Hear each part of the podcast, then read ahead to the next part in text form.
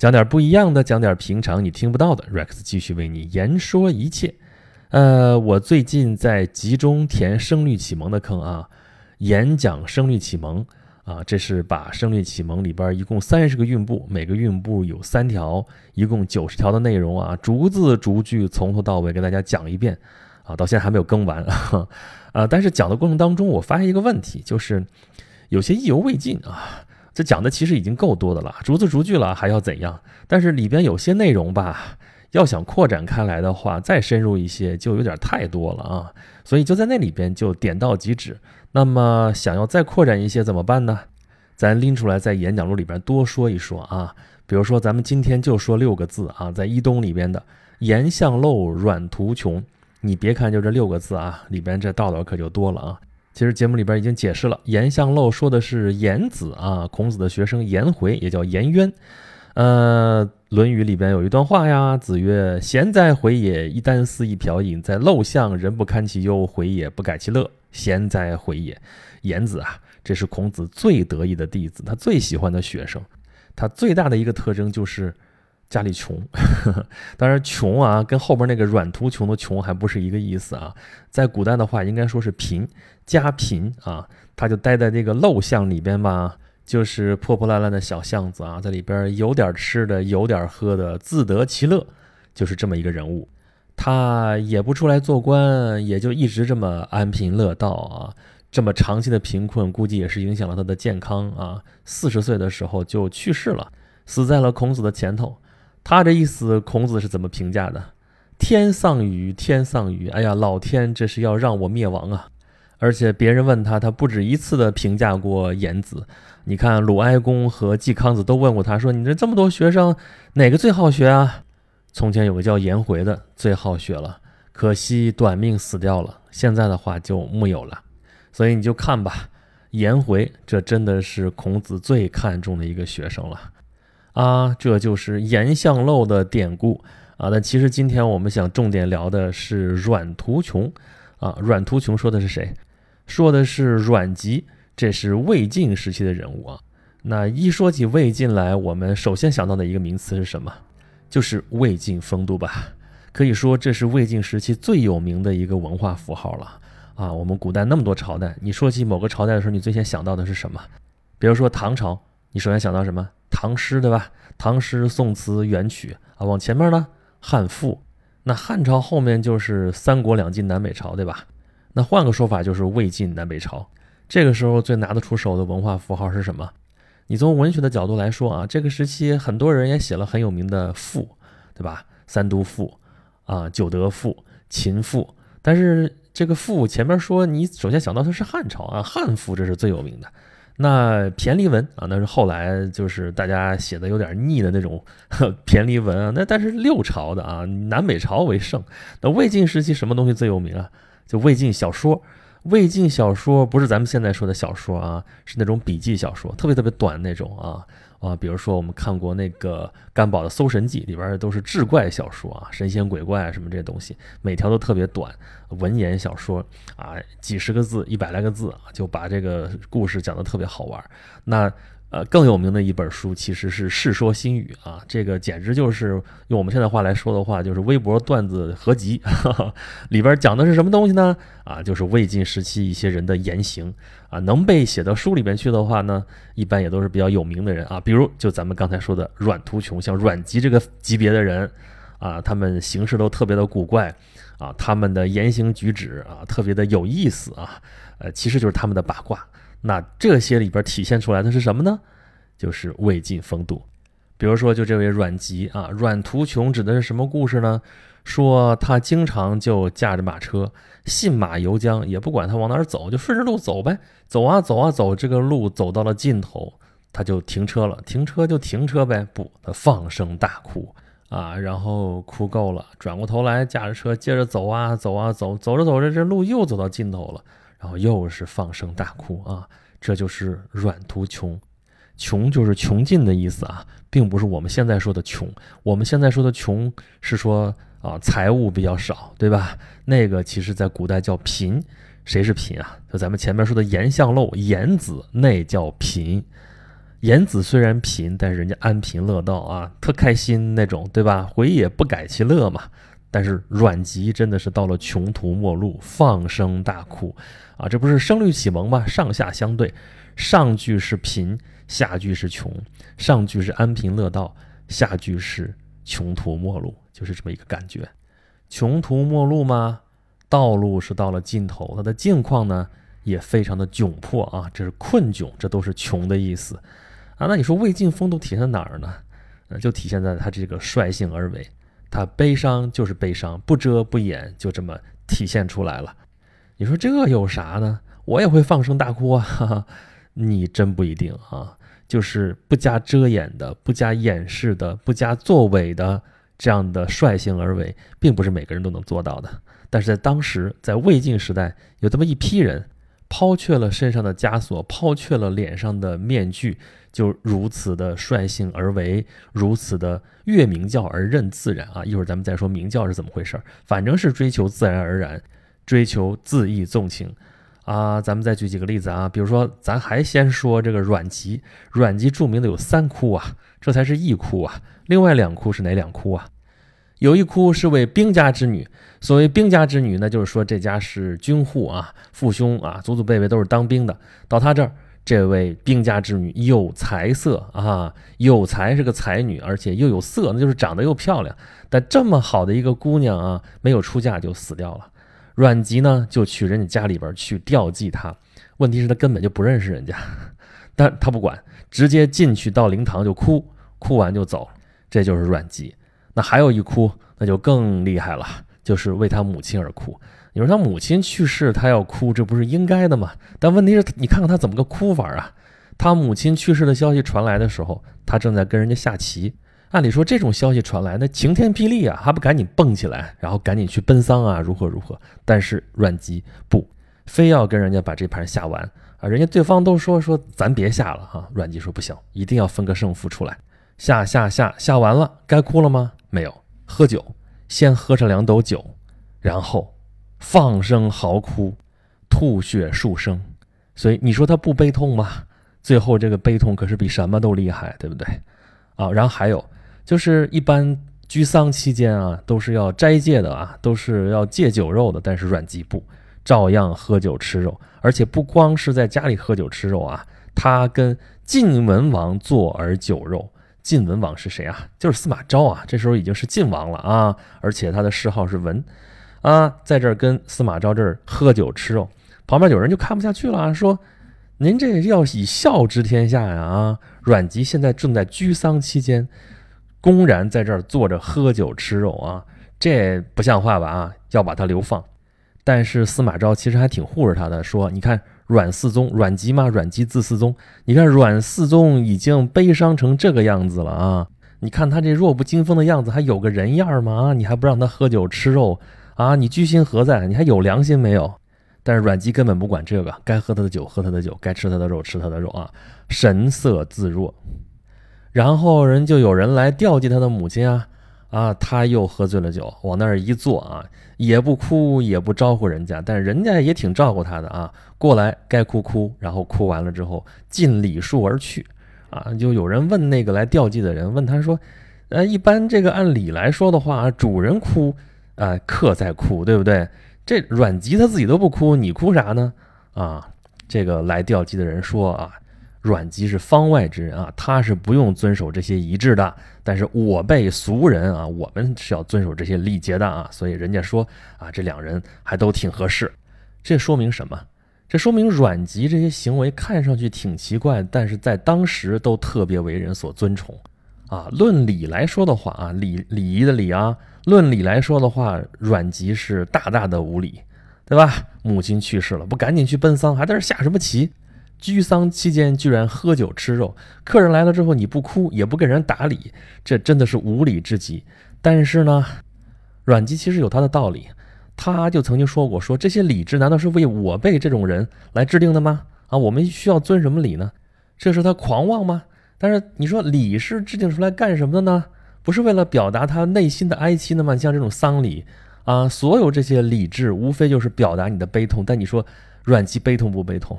他已经吐血数声了啊！他哭成那个样子，人一共有多少声血呀？他一吐吐吐好几声，你说他不悲痛吗？事实上，他父亲去世的早，他跟他母亲关系非常的好，是他母亲把他带大的。这个情感，他还用得着那些虚礼来表现吗？啊，那些虚礼都是表现给别人看的，他自己悲伤不悲伤？他自己难道不知道吗？别人还看不出来吗？其实这就是魏晋风度的内核了。率性而为啊，越明教而任自然。什么叫自然呢？在他这个地方就是自然而然，的就是悲痛了，他就有各种各样的表现。但是符不合和礼法，这属于明教的范围啊。明教是什么？明啊，不是后来那个张无忌那个明教，那明天的明啊。这个地方的明教是名字的名，名义的名啊，其实就是传统的儒家思想，就是传统的礼教。孔子不是说了吗？名不正则言不顺，言不顺则事不成，事不成则礼乐不兴，礼乐不兴则刑罚不重，刑罚不重则民无所措手足。这是孔子对子路说的话啊。子路问孔子说：“您要到魏国去为政去了啊？您优先做什么事情呢？”孔子就说：“我要证明啊，必也证明乎？”然后就说了这一堆，就证明这事儿啊。子路都觉得夫子有点迂，但是孔夫子就是这个主张啊，历来的正统的儒家思想也是特别注重这个证明，所以呢，传统的礼教就叫明教啊，对于名义、对于礼这些事情必须要一丝不苟。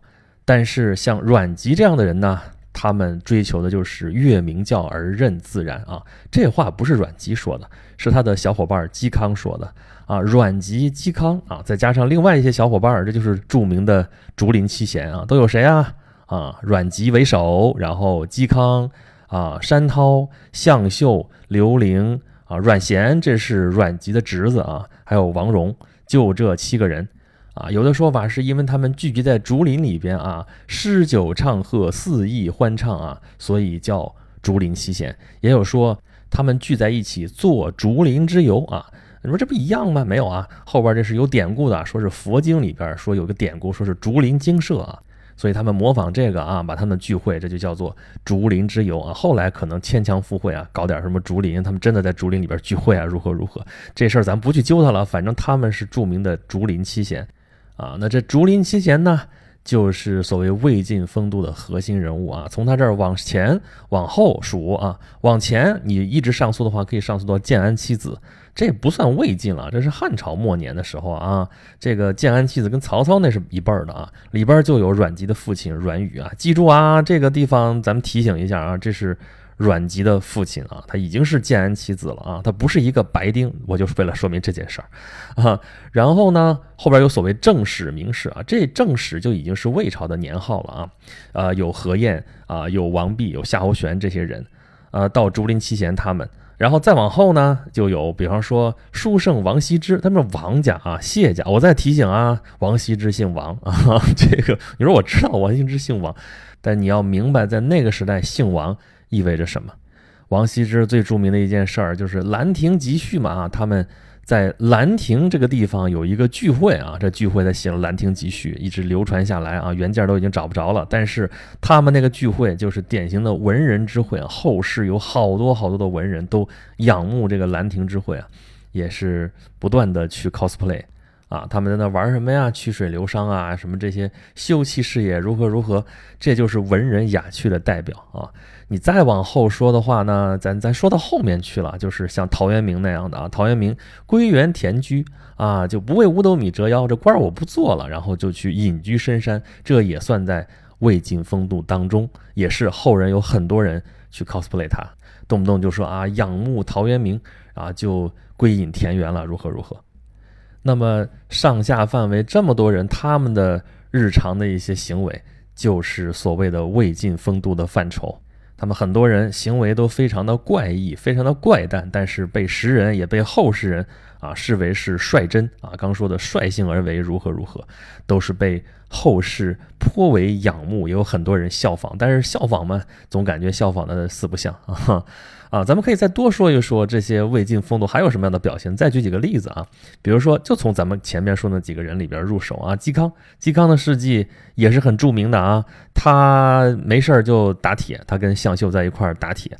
啊，但书上写的是说他家贫，但他贫不会贫哪儿去了？他们家也是当官的。你想，他是曹魏的宗室亲属，他娶了曹操的曾孙女，啊，也是当时的名士啊。然后他们就跟项秀在那儿打铁，然后钟会就来看他。钟会啊，这看过《三国演义》的话，知道后来灭蜀的是邓艾和钟会啊，而邓艾被钟会干掉了，所以后来在蜀地啊就是钟会。钟会特别仰慕嵇康，就过来见嵇康。啊，拜见他，但是嵇康根本就不理他，就自顾自的在那儿打铁啊。待了一会儿，这个钟会觉得也没趣儿啊，要走啊。嵇康说话了，说啊，何所闻而来，何所见而去？啊，你听见什么了，你就来了；你看见什么了，你就走了。钟会说，闻所闻而来，见所见而去，好像答的还挺对路啊。但是其实钟会讨了个没趣儿，然后就怀恨在心，后来就向司马昭进个谗言，就把嵇康给整死了。啊，行刑的时候还要秦过来说我要弹广陵散，弹完了之后说广陵散于今绝矣，四十岁就死了。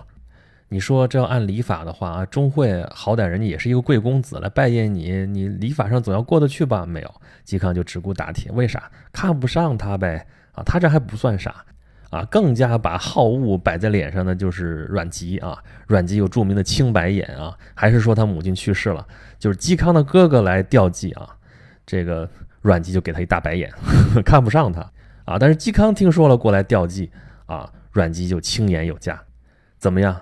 这样明明白白的好恶啊，我们在我们的生活当中，你敢这么做吗？啊，你好歹也得照顾一下别人的面子，对不对啊？讲点礼法，对不对？但这就不是这帮人所考虑的问题。还有一些例子，比如说王徽之啊，这是王羲之的儿子啊，就其实挺有意思的啊。古代人取名，按理说都是要避讳的，就是父亲这个名字里边有什么字，我就不能再叫那个字，连音都不能重。但是王羲之的儿子就有王献之、王徽之，这都叫什么什么之，这有点像日本人取名字啊，就父亲和儿子的名字就可以有一个字是一样的啊。啊，王徽之就有一回啊，天下雪，然后特别高兴，特别开心，就说不行，我要去找戴逵，然后就坐着船就去找他。这一路上，哎呀，在船上就喝酒，然后迎风起舞，如何如何。等到了戴逵家门口了，说，哎呀。回去吧，门都不要进。说我乘兴而来，兴尽而返，何必见戴？我见他干嘛？我本来就是为了我找他，也是为了跟他开开心心喝喝酒，聊聊天儿，怎么怎么着这样的。但是我现在没见着他，已经把这个兴头已经过去了，那就没必要见他了。这就真的是率性而为。如果说这还比较可爱的话，有些真的是挺怪的啊。比如说刘伶，这也是竹林七贤之一了啊。跟他有关的多半都是跟酒有关的段子啊。比如说有一回他喝多了啊。在屋子里边就把自己脱光了啊！旁边人就笑话他，他说：“你笑话我干嘛呀？啊，我以天地为屋宇，然后这个屋子其实就是我的裤子，你们没事到我裤子里来干嘛？啊！当然，古人的隐私观念跟我们现在人肯定是不一样的啊！我们现在你自己关在屋子里边，你脱光了，估计也没什么事儿啊，那反正自己家里的事儿嘛。但那个时候啊，你想他屋子里边还有别人，他就脱光了啊！这就是一个，呃，喝酒了之后放达的一个表现啊，嗜酒如命啊！”他没事就坐这个路车，带着一壶酒，让人扛着个铁锨在后边跟着，说：“我要是醉死了，你就就地把我埋了就行了。”就这么一个人，就这么怪的事儿。那你说这些人是吃饱了撑的，怎么那么怪呢？啊，咱这儿举的例子才是九牛之一毛啊！你翻一翻那《世说新语》里边好玩的人、好玩的事儿，有的是，有的是。到底为什么呢？啊，鲁迅先生有一篇著名的文章啊，实际上是一篇演讲稿啊，叫做。魏晋风度及文章与药及酒之关系啊，这名字挺怪的啊！我再说一遍，魏晋风度及文章与药及酒之关系啊。先生研究这个古代文学啊，这是大家。然后他这地方其实想说魏晋文学，但是你谈魏晋文学离不开这个魏晋风度，而且还离不开两样东西，就是药跟酒啊。药是指的什么药呢？其实就是毒品啊，就是这帮人他嗑药。啊，当然不可能是现代毒品了，鸦片以后什么海洛因啊，什么这些东西，是什么呢？那时候他们吃的药叫五石散啊，五石散嘛，顾名思义就是五种石头凑一块的一个药啊，这不可能是石头直接往里放啊，矿物质的药有什么呢？石钟乳、石硫黄、白石英、紫石英、赤石脂，你听这名字就不好吃哈。不药这东西没有好吃的，他们那时候那些名士就吃这五石散。从什么时候开始呢？啊，这种药方其实汉朝就有，但是带头吃流行的就是正史名士里边那个何晏，从他带头开始吃药。这药吃了之后有什么表现呢？作用其实跟现代毒品差不多啊，就有点像兴奋剂啊，把人的潜能给激发出来。本来是弱弱的一个人，然后变得很强啊，然后精神上也会比较怪，所以就会做一些比较怪的事情。但它有副作用啊，就是浑身就燥就热，这衣服就穿不住啊，就脱啊，然后就裸奔去了。那这药效起来之后就要行散，这是专门的名词啊，要把药效给散掉啊。这时候你就不能捂着啊，捂着真是要命的，然后要吃。吃什么呢？吃冷的东西，吃的食物要冷的，喝的水要冷的啊。只有一样，酒不必是冷的啊。所以吃了这个五石散，衣服要脱掉啊，冷水浇身，吃冷的食物，要喝热酒。这样，那吃多了之后呢，那衣服也不是不能穿啊。那要穿的话呢，就不能穿太窄的衣服啊，贴身的不行，就得宽袍大袖啊。所以我们看魏晋风度，看那时候的画啊，那人啊，这个衣袖飘飘，宽袍大袖，就仙风道骨那种感觉啊。实际上也有生理上的原因啊，因为那个窄的衣服没法穿啊，只能穿宽衣。还有就是只能穿旧衣服啊，不能穿新衣服啊，因为新衣服新做的嘛，那时候那个材料就麻织的或者什么的就比较扎啊。这吃了这个药之后，皮肤非常敏感，一碰可能就破了，就怎么着的，你就不能穿新衣服，只能穿旧衣服。这旧衣服呢很脏，就容易长虱子啊。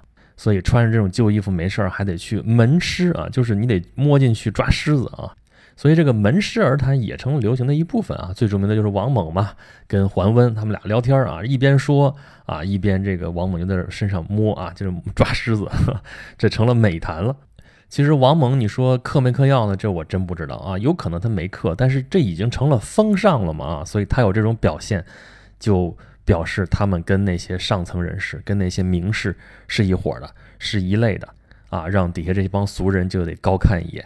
所以那个时候的名士流行服食这种五石散的话啊，人经常有的时候是错乱的啊，做点怪里怪气的事情也很正常。然后他们引领了一种风气，很多人就效仿起来啊，这就成了一股流行。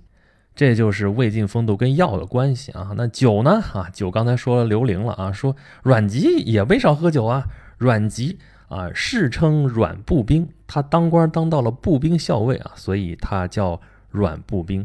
他为什么要当步兵校尉呢？啊，是因为这个步兵校尉那个厨房里边啊有酒数百壶，他听说了。然后就求为步兵校尉，哈，是冲着酒去的啊。他当了官儿，要他本来的意思，他根本不想当官啊。前边被征了好几次，他都不去当啊。当官嘛，当几当几天就撤了，啊。后边这个步兵校尉，他居然求着去当啊，就是因为那有酒。他们阮家人也都好酒啊。这竹林七贤里边不有他侄子吗？阮咸啊，朱阮皆饮酒。就他们阮家人没事就凑一块喝酒，然后等阮咸来了呢，好，那就不是一般的喝酒了啊，就把杯子扔了，换大盆哈，拿大盆盛酒啊，就围着这个盆子就在这喝酒啊，大口大口的喝。这时候呢，一群猪过来了啊，就过来拱拱拱过来也喝酒。那阮咸呢，直接就跟猪在旁边一块喝酒。所以你说这些人行事那么古怪，就是因为嗑了药，就是因为酗酒吗？啊，也是也不是啊。嗑药、酗酒，肯定让他们这些行为颠三倒四啊，肯定是会让他们放浪形骸，这是一个助力。但是他为什么嗑药？为什么喝酒呢？因为软途穷，因为他们到了穷途末路啊！你说这不是胡扯吗？他们这帮人啊，有地位、有才情啊，正是大有可为的时候，凭什么他们就穷途末路了呢？哎，就看那个时候的形势啊，魏晋这两个朝代。都是篡权得来了啊！不光是魏晋啊，后边的南朝宋齐梁陈，还有北朝啊，北魏后边西魏、东魏、北周、北齐、隋唐，都是篡位篡来的啊！如果说王莽篡汉，这还算是乱臣贼子的话啊，被打倒在地，踏上一万只脚了。但是这个魏晋南朝这些篡位啊，都堂而皇之的啊！咱刚才说了，你比如说阮籍。啊，他父亲阮宇这是建安七子之一啊，然后阮家他们跟曹氏关系就很密切。不过曹爽专权的时候啊，阮籍就看不上，然后就不做官，就消极避世啊，明哲保身。后来司马氏专权了啊，他也是看不上啊，他不能直接对抗，那就只好消极避让。那怎么办呢？喝酒吧啊！呃，司马昭刚说了，还是挺看得上他的。你看啊，别人说他坏话，他还维护他啊。司马昭还看上他了之后，要跟他做儿女亲家。哦，阮籍就干嘛？喝酒啊，天天喝，天天喝，就没醒过。一醉醉好几个月啊，那这事儿就不了了之了。他其实是在用这种消极的方法来保护自己。你说他本来没什么追求吗？不是啊，啊，阮籍流传下来的啊，有著名的咏怀诗，有八十多首，其中有一首这么说的啊：昔年十四五，至上好读书，披鹤怀珠玉，严敏相与期。颜敏相与期，颜是什么？颜是颜回，敏是闵子骞，这都是孔子的弟子啊。颜回，咱们前半节说的就是颜相陋啊，这是。儒家认可的大贤啊，孔子是圣人，颜回是复圣，就是圣人在世啊。阮籍这是以颜子为榜样的啊，你说他没有追求？那么好，他有志向，那他有能力吗？啊，他会不会像李白一样啊，就会写诗，实际上就没什么治国的本事呢？啊，史书上有这样的记载啊，说在司马昭辅政的时候啊，他就到地方上去任职，啊，他骑着个驴就去了，然后把那个官府那个院墙都给拆了，然后。好好的清理了一下当地的一个法令啊，稳定了当地的秩序，然后就从从容容就回来了，说明他还是很有本事的，又有志向又有本事，但是可惜是生不逢时啊。他生在魏晋之际啊，天下多所变故，各位名士少有权者，这书上写的哦，所以他也就不问世事，天天就知道喝酒了。他喝酒其实还算是安全的啊，因为喝醉了也就那样嘛，发个酒疯能怎么地啊？对政权没有什么影响，所以你像司马昭还挺喜欢他，也就把他放一边不管他了。但是那些嗑药的呢，从何晏开始啊，到后来什么啊，王弼，王弼死的更早，然后夏侯玄，然后嵇康，这些嗑药的 都没有一个好下场。所以在这种形势下，你说这些人能怎么办呢？越明教而任自然啊，明教就被他们抛到一边去了啊，也不是不要，但是就。哎，就反正在清谈的这个范围当中，你说明教那真让人看不起。我们要说点什么？说点黄老，说点老庄啊，搞老庄的啊，要搞老庄。因为魏晋南北朝时期啊，从三国开始啊，后来虽然统一了，北边又八王之乱了，又五胡十六国了啊，后来是北朝南北朝对峙，战乱频仍，天天打仗，人呢都是朝生夕死，所以这个命运的无常啊。就让这个佛教和老庄之学大行其道，因为佛教里边讲无常嘛，人生本苦，人生无常。然后老庄学说里边说什么“其彭商一死生”，什么意思呢？彭是指的彭祖，商呢就是小孩刚生下来就死了，夭折了。你说这俩人这寿数明显不同嘛？但是哎，告诉你，齐彭商他们俩其实是一样的啊，一死生，死者和生者是一样的啊。生命长短又有什么关系呢？啊，顺其自然罢了啊，所以这个时候儒教的这个吸引力就没有那么强。再加上咱们刚才说了嘛，这些王朝都是篡位建立的，你明明说好的尊尊亲亲呢，你自己篡立，你篡完了之后呢，你还要说我是维护明教的啊，我如果是对明教有什么不敬的话，就痛下杀手，这怎么能让人心服呢？可是不服又能怎么样呢？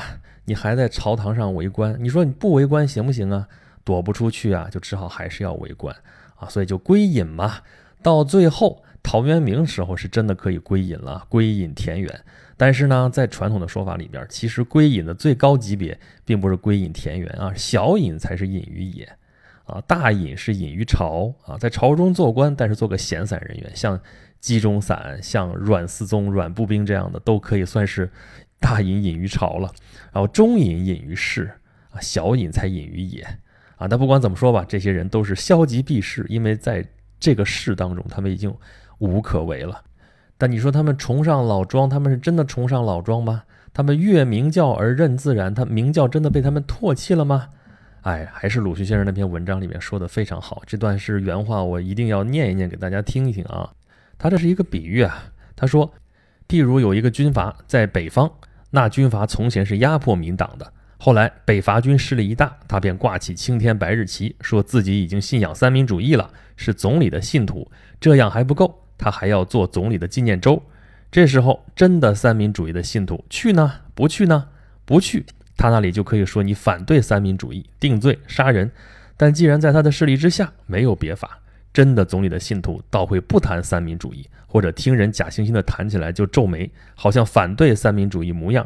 所以我想，魏晋时所谓反对礼教的人，有许多大约也如此。他们倒是迂夫子将礼教当作宝贝看待的。鲁迅先生这个判断真的是非常准确啊！就是魏晋风度这帮人，这帮名士啊，他们唾弃明教吗？他们其实才是真正相信明教的，但是在那个时代，那个明教已经不像样子了啊！他们只好说：“我们不要这样的明教，我们还是去认自然吧，我们去追求老庄吧。”所以，所谓的魏晋风度，真的值得羡慕吗？值得仰慕啊！后世很多人都仰慕，很多人去效仿，有些人确实效仿了个四不像啊！啊，有些人其实假惺惺，比那个当时司马师还要假惺惺。这些人就属于东施效颦了啊，徒具其形而已啊。这就像我们现在看现当代艺术一样啊。我们现在看很多当代艺术作品，我们就看不懂啊。你说凭什么杜尚弄个小便池就是当代艺术的伟大作品呢？啊，我们弄个小便池行不行？我们不弄小便池，我们弄个大便池行不行？我们弄个别的什么莫名其妙的东西行不行？这就是后来很多投机分子做的事情啊。啊，你管我弄的是什么东西呢？反正你也看不懂啊，真的艺术你也看不懂，我做的东西你也看不懂，那是不是看不懂就是当代艺术的精髓？就跟说这个魏晋风度一样，反正那形式怪诞，那我也形式怪诞，是不是我就是魏晋风度了呢？东施效颦。所以咱们拎出来《声律启蒙》这两句：言相陋，软途穷，一个是安贫乐道，一个是穷途末路啊。你看上去两者是矛盾的，但实际上呢？前面一个是千古儒生的楷模，后面呢是儒生不得志时候的穷途，这实在是一体两面。好了，咱们这期有关于魏晋风度的话题就说到这儿啊。这个起因就是言相陋，软图穷啊，这是从《声律启蒙》里边拎出来的一句话。呃，演讲《声律启蒙》正在更新当中，如果大家想听更多这里面的内容的话呢，请大家。在微信上搜索“演讲录”啊，你能搜到一个公众号认证的啊，还有一个小程序，在这里面都能找到声律启蒙啊。在公众号里面，大家还可以跟我做进一步的交流啊，也可以给我提出你宝贵的意见。好吧，咱们这期节目就是这样，下期再见。